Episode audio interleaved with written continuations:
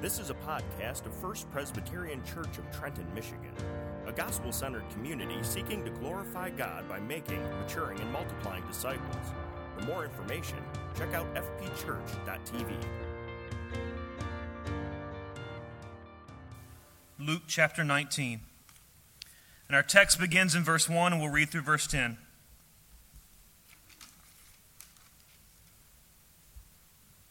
Luke writes this Then Pilate took Jesus and flogged him. Sorry, I'm in John. That's different. That's a different text. Luke chapter 19, not John.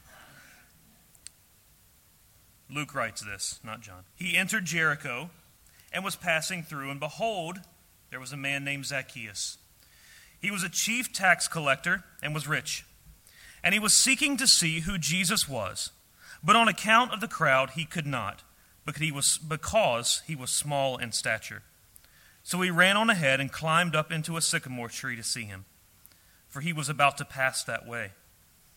And when Jesus came to the place, he looked up and said to him, Zacchaeus, hurry and come down, for I must stay at your house today. So he hurried and came down and received him joyfully. And when they saw it, they all grumbled. He has gone to be in the house. He's, he has gone in to be the guest of a man who is a sinner. And Zacchaeus stood and said to the Lord, Behold, Lord, the half of my goods I give to the poor. And if I have defrauded anyone of anything, I restore it fourfold. And Jesus said to him, Today salvation has come to this house, since he also is a son of Abraham. For the Son of Man came to seek and to save the lost.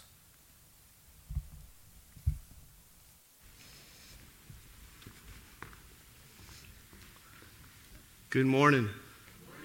It's a joy to be with you. If you have your copy of God's Word and have it open there to Luke 19, um, we'll find that beneficial as we'll be reflecting on the different verses of this 19th chapter. But before we begin, let's take a moment and pray together, shall we? Our Heavenly Father, we come before you. And Lord, we are just so thankful for the grace, the mercy, the love that you bestow.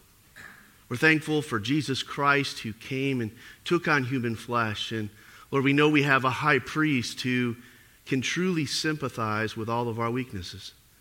He understands when we're hungry, He understands when we struggle to get a project done, He understands the afflictions of this life, the temptations we face, the trials, the discouragements. And yet, Lord, we know that He went through all of that and never sinned. And so, Lord, we're thankful that not only has He provided a good example, but He has provided the way of salvation in and of Himself as he went to the cross where our sins were laid. He had given us his righteousness and he had taken our sins. What a beautiful truth. And God, this morning, as we celebrate this work of Jesus, I pray that our hearts would be warmed. We pray that we would be reminded of the grace we ourselves have received, and Lord, that we would hunger and thirst to see others know this grace. God, we pray that we, as we come, that you would warm our hearts so that we could be faithful. Help us as a church to be a witness to the community in which you placed us. Help us to be mindful, to pray for all those who are far off and need to know the love of Christ. God, thank you for the way in which you've dealt with us, and thank you for the good news of the gospel. Lord, we pray each and every week that when we leave this place, we wouldn't leave the same as when we entered, but that we would be changed. We pray that you would do that this morning through the preaching of your word. And so, therefore, Lord, I ask that you would guard my mouth, that I would not say anything more nor less than you've given me to say, but God, that I would be faithful to your word this morning. We pray believing that you will do even better than we know how to ask or pray. We pray these things in Jesus' name. And God's people said, Amen. As a child, uh, many of you are aware that I kind of grew up in the church. I grew up Uh, in going to Sunday school and children's church and all the things that typically a child would experience in the life of a church. I remember specifically a certain song that was sung in our Sunday school class, and I used to giggle and laugh when it was sung. It was Zacchaeus was a wee little man a wee little man was he. And the reason I would laugh is because my grandfather was Scottish. And so when I would hear him say we, I, I knew that there was this, that Scottish accent that was kind of missing that the kids didn't fully grasp. And, and so as I sang that tune, I, I found ple- pleasure in it. But the truth is, I found pleasure in the wrong thing. See, as I sang that tune, I found pleasure in the silliness of the man's stature but I missed the magnitude of God's grace. Did you hear me this morning? Oftentimes, we miss the magnitude of God's grace. See, as a child, I missed it. And most of us who grew up singing that song probably did. We thought the emphasis was on the fact that Zacchaeus was a wee little man, when the reality was what amazing grace God bestows. Hopefully, we see that this morning. See, we, we come to this text and we see that Jesus has now entered Jericho. Last week he was on the road to Jericho. Last week he encountered a blind man. This week he encounters Zacchaeus. Zacchaeus is described in Scripture as the chief tax collector. Tax collectors were those who cheated the people out of their money. Uh, uh, tax collectors were known for thievery. They were known to be, to be full of themselves. And here we're told that Zacchaeus was the chief tax collector. May I say it this way? He was the lead cheat. And that was how he lived his life. His relationships that he valued were not his Hebrew roots. No, the relationships he valued were those associated with money and so, therefore, he found loyalty to the Roman occupiers that the Jews so hated. And so, as you can imagine, Zacchaeus himself was hated by his own people. And yet, here, we learn in this text that Zacchaeus wants to see Jesus. Zacchaeus, the wee little man, wants to see Jesus. See, Zacchaeus understood something, something that others have themselves learned. There is no amount of money, there's no amount of influence that can help us when we truly recognize our own spiritual state. That's why Zacchaeus wanted to see Jesus. Zacchaeus recognized that help had to come outside of himself. He heard the rumors, he heard of the kindness Jesus showed to sinners. And so, therefore, he was hopeful that that same kindness would be given to him. And that's exactly what he received. See, in our text, we see grace displayed. We're given a picture of grace given by Jesus. But it begins with Zacchaeus wanting to see Jesus for himself. It's interesting that we're told the short man climbs a tree. And we're told, even in fact, what kind of tree it was. It was a sycamore tree. Detail is given by Dr. Luke to the details of the event that took place. This man, small in stature, we're told climbed a tree just to catch a glimpse of Jesus.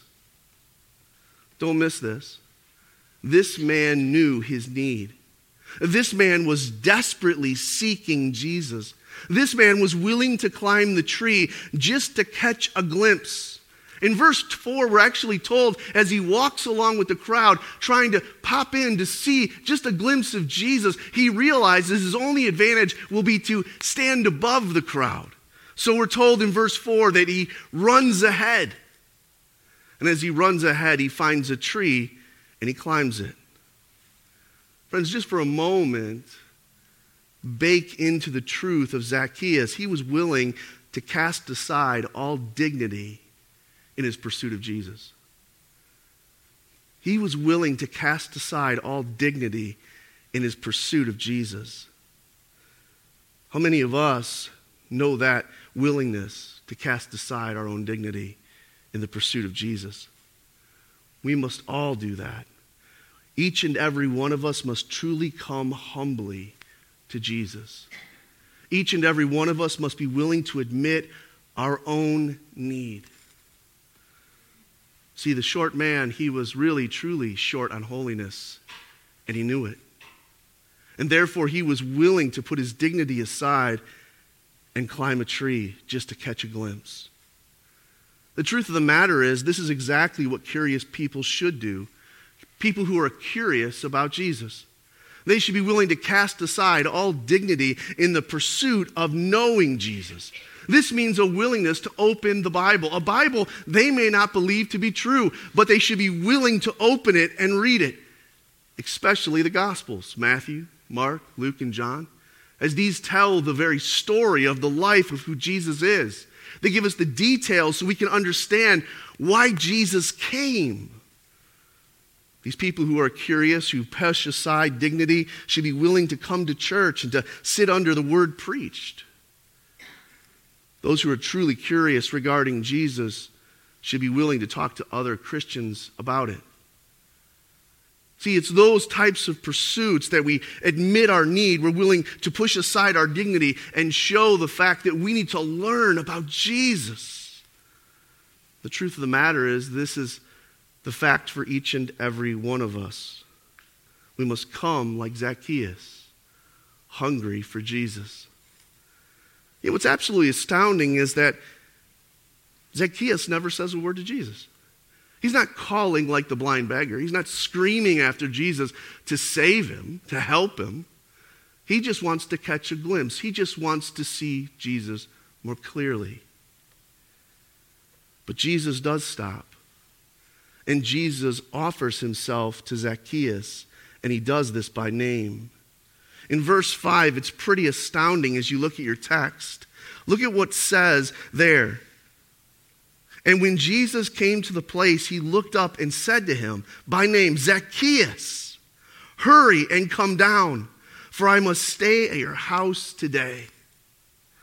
What a beautiful picture of God's grace. Don't miss this. Jesus sees and knows us. Jesus sees and knows each and every one of us. And Jesus offers himself to Zacchaeus. What a beautiful picture of God's grace. In verse 5, Jesus says to Zacchaeus by name, Hurry, come down, for I must stay at your house today. This was unheard of. What rabbi would ever offer himself to sit in a sinner's home? And yet, here Jesus is doing this. Jesus is calling him and telling him, I want to be with you. But I want you to note that Jesus says, Hurry. Hurry. The call is to hurry and respond. The truth of the matter is, Scripture says, tomorrow may be too late. Hurry and respond. I want you to see this action of grace and how it's received. One of the first glimpses that it brings joy. Initially, Zacchaeus may have felt uncomfortable when Jesus actually called him by name. For which of us, if God spoke from heaven and said your name, wouldn't be a little terrified? But how much more so when you know that the whole community that surrounds you thinks you're the biggest sinner amongst them? You can imagine the racing of the heart, the nervousness. Maybe he was even beginning to slip and fall out of the tree, although the text doesn't say that. I'm sure he was caught off guard when Jesus approached, looked up, and called him by name. But the grace of God is too good to let uncomfortability to get in the way. Amen. The grace of God is too good to let uncomfortability to get in the way. And watch how he responds in verse 6. He hurried and came down. He did respond speedily. He hurried and came down and he received Jesus joyfully, we're told. The reaction was a hurried joy. He was joyful to receive Jesus in his home. And the truth of the matter is, this is the way each and every one of us should be. You know, one of the funny things about being a pastor is when you do a home visit, people want lots of notice. They want lots of notice so they can clean or rearrange things or put things away. To invite Jesus Christ to your home, though, how nervous would that make all of us? And yet, this is exactly the response of Zacchaeus. He's filled with joy at the idea that Jesus will be entering his home. Church, I ask you this morning does joy mark the response that you have to the gift of grace that Jesus has offered you? Does joy truly mark your response to Jesus? Are you marked more by fear or nervousness or uncomfortability about the things of Jesus? Or are you truly marked by joy in understanding who Jesus is and what he does? See, well, Zacchaeus was celebrating, the Pharisees were grumbling. I want you to see that response because we see a different reaction from the Pharisees. Look at verse 7. They actually say, He's gone to be with the guest of a man who's a sinner. And they're angry, they're, they're, they're upset. How could this rabbi do this? Now, mind you, the Pharisees didn't take Jesus to be God. In fact, they wanted him to be killed for saying such a thing. But they knew that he was a good teacher, and therefore, how could a good teacher welcome a sinner? See, the Pharisees see the grace of Jesus given to Zacchaeus as mockery. They're disgusted by it. The truth of the matter is, many people are disgusted when they see the grace of Jesus given to sinners, and yet they shouldn't be. See, Zacchaeus wasn't worthy of the grace, but the truth is, none of us are. None of us are worthy of the grace we're given. That's why it's grace. It's unmerited favor. It's being given what we have not earned. The problem was the Pharisees thought too highly of themselves. Uh, the problem was the Pharisees had no real love for their neighbor as God commands. And the truth is, if we're not careful, we can slowly begin to think too highly of ourselves, can't we? As Jim mentioned, we can easily begin to compare ourselves to other people. And we begin to nudge ourselves up just a few pegs to say, at least I'm not as bad as fill in the blank. Which really shows a heart of lack of love, a lack of truly loving our neighbor as we love ourselves. The prophet Ezekiel talks about such lo- lack of love. And he talks about it in regards to those who are religious leaders. In Ezekiel chapter 34, he gives a prophecy through the word of God, but I want you to listen to verses 9 and 10 as he talks about the bad shepherds of Israel, the bad leaders of Israel, the Pharisaical kind of leaders of Israel. Ezekiel 34, verse 9, he says, Therefore, you shepherds, Hear the word of the Lord. Thus says the Lord God Behold, I am against the shepherds. I will require my sheep at their hand and put a stop to their feeding the sheep. No longer shall the shepherds feed themselves. I will rescue my sheep from their mouths, they, that they may not be food for them. See, that's exactly what the Pharisees were doing. They were using the people of Israel for their own purposes, uh, their own glory, their own name, their own feasting, their own benefit. And, ultimately, the prophet of Israel there in Ezekiel is actually saying God's not going to put up with it. And friends, Jesus isn't going to put up with it.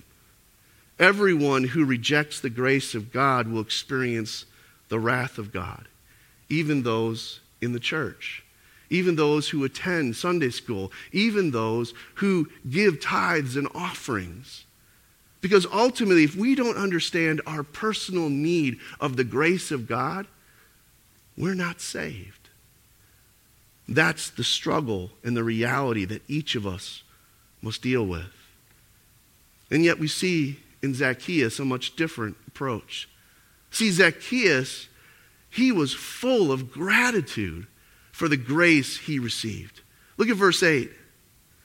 This is the response in the words of Zacchaeus. He says, Behold, Lord, the half of my goods I give to the poor. And if I've defrauded anyone anything, I'll restore it fourfold.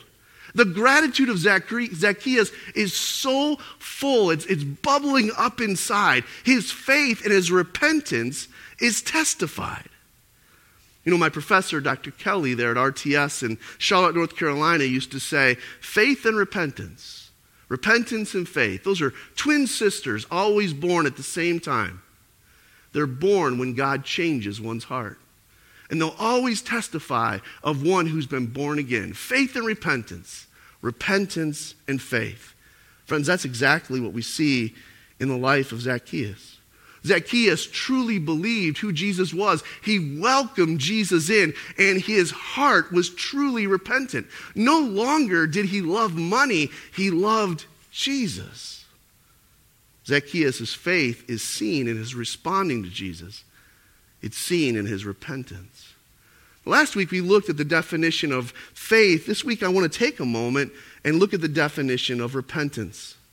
Our own catechism says this regarding repentance it says, Repentance unto life is a saving grace. Notice, repentance has been gifted to us, whereby a sinner, out of a true sense of his sin, one who truly owns and accepts his wickedness, it's an apprehension of the mercy of God in Christ, recognizing that Jesus and Jesus alone saves. It's one who has true grief and hatred, it goes on to say, for his sin. One who's turned from his sin and turned to God. After all, the word repentance literally means turning.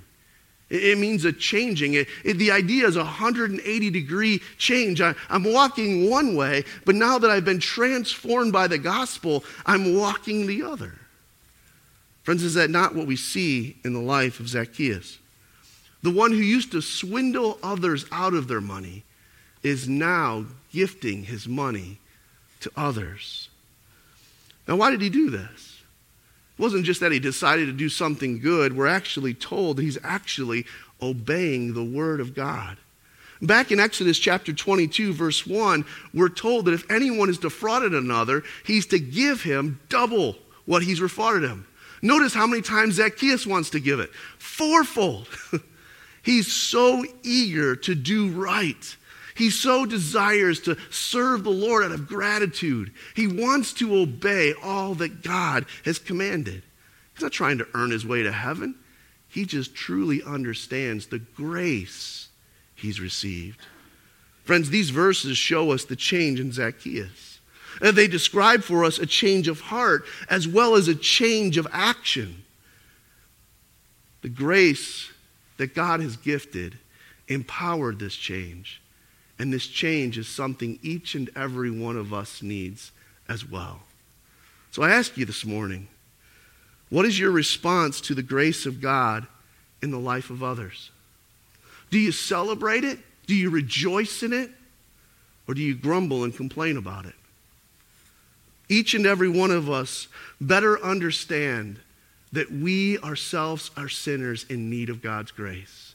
And when we truly believe what the scripture says and we truly repent, then we truly testify of the new heart to which we've been given. And my hope is that we would rejoice in gratitude like Zacchaeus. What's amazing to me about this whole story is Jesus' action. Uh, Jesus, through this whole action, has willingly reached out to a sinner, willingly went to his house, willingly conferred to him love and forgiveness. Which of us doesn't want to receive that kind of affection? And yet, even upon following Zacchaeus' words, we hear this. Jesus says in verses 9 and 10 Today salvation has come to this house since he also is a son of Abraham. For the Son of Man came to seek and to save the lost. Church, understand this. Salvation has come to Zacchaeus' house. That's a, that's a covenant teaching. It's, it's the idea that God normally, his normal mode of operation is to work through the family. It doesn't mean that he exclusively has to do that, but that's his normal mode of operation. And now that Zacchaeus has truly been converted, slowly you would see the change of his family. But also notice this language he is the son of Abraham. This is an interesting dialogue since he already was, wasn't he? I mean, at least physically he was. He was a Jew. He was rejecting his people and following the Romans, but he was still a Jew, and that's why the other Israelites hated him so much. But now Jesus makes it clear that he truly is a son of Abraham. So he's one in a spiritual sense. Galatians chapter 3, verse 7 says this Know then that it is those of faith who are the sons of Abraham. Faith. Or how about Galatians 3:29? If you are Christ, then you are Abraham's offspring, heirs according to the promise. See, the point is that now, for the first time, Zacchaeus was truly Abraham's offspring. And friends, so can we be. As we come in faith and repentance to the truth of the gospel. Jesus is pointing out that Zacchaeus, one who was born Jewish by birth, still needed salvation. His physical relationship to his posterity could not save him. That's the truth for each and every one of us. Just because grandma was a person who helped found the church doesn't mean that I get my free ticket to heaven. Each and every one of us must have a personal, saving relationship with the Lord Jesus Christ. We must all, as Jesus said to Nicodemus back in John 3, we must all be born again.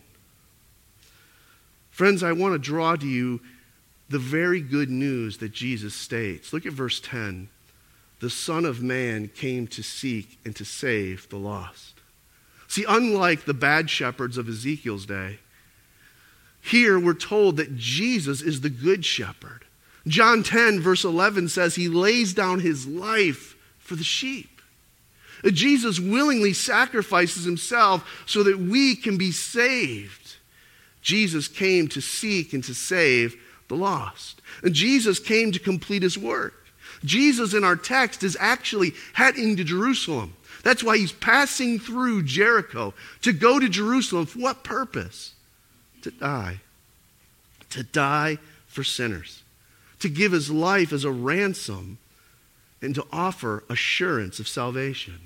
See, according to Scripture, Jesus came, Jesus died, and Jesus rose again. Therefore, those who repent and believe can have assurance of salvation, not because of themselves, but because of Jesus. So, church, I ask you, where is your assurance found? It can't be found in your efforts because your efforts always fall short. But your assurance absolutely can be found in Jesus Christ, the perfect Savior who lacks nothing. This story in chapter 19 but ends right with end of chapter 18 in the story of a different man. See, it's interesting that Luke draws to our attention two very different individuals that Jesus met along in Jericho. Last week we talked about Bartimaeus, a blind beggar. This week we talk about Zacchaeus, a rich sinner. Two very different individuals who both needed the grace of Christ in their life. Two very different individuals who both expressed faith and repentance. Bartimaeus truly believed Christ to be the son of David, and he followed him. Zacchaeus trusted that Jesus could help him, and he sought him. And he sought to honor him by paying back all the wrong he ever did. Faith and repentance is seen in both of these men's lives. The point is simple. No matter who you are, rich, poor, physically well, or physically in need, confident or curious, we all need Jesus Christ. Friends, praise God for the grace that's been given. Praise God that Jesus came to seek and to save those who are lost. The bottom line is this the grace of Christ changes everything. It changes who we are, and it changes the way we live. Uh, Jesus came to seek and save the lost. The lost who look like the chief tax collector. The lost who are blind spiritually. Jesus came to save the seek and to save the, the lost. And this is good news for each and every one of us. But the bottom line is this we've all been called to repent and believe. Faith and repentance are the twin sisters which display our new hearts.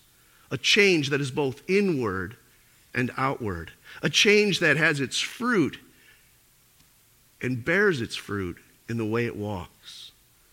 Friends, may we truly celebrate the grace of Christ this morning. May we never grumble against it. As the psalmist says in Psalm 34 8, O taste and see, the Lord is good. Blessed is the man who takes refuge in him.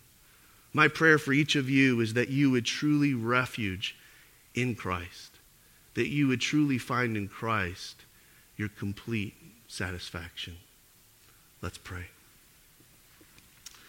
Heavenly Father, as we close our Bibles, as we step away from this story of a rich, small tax collector, may we see ourselves and our own need to come humbly, our need to admit our sin, our, our, our need to admit our need of Jesus. And Lord, as we see you in the scriptures, as we hear you from the pulpit, as we hear other saints talk about you, may our hearts be warmed warmed by the grace of the good news that you've provided. And Lord, I pray that we would truly celebrate the grace, not just in our life, but in the life of others. Thank you for the good news of the gospel. Thank you for your love. Thank you for changing us.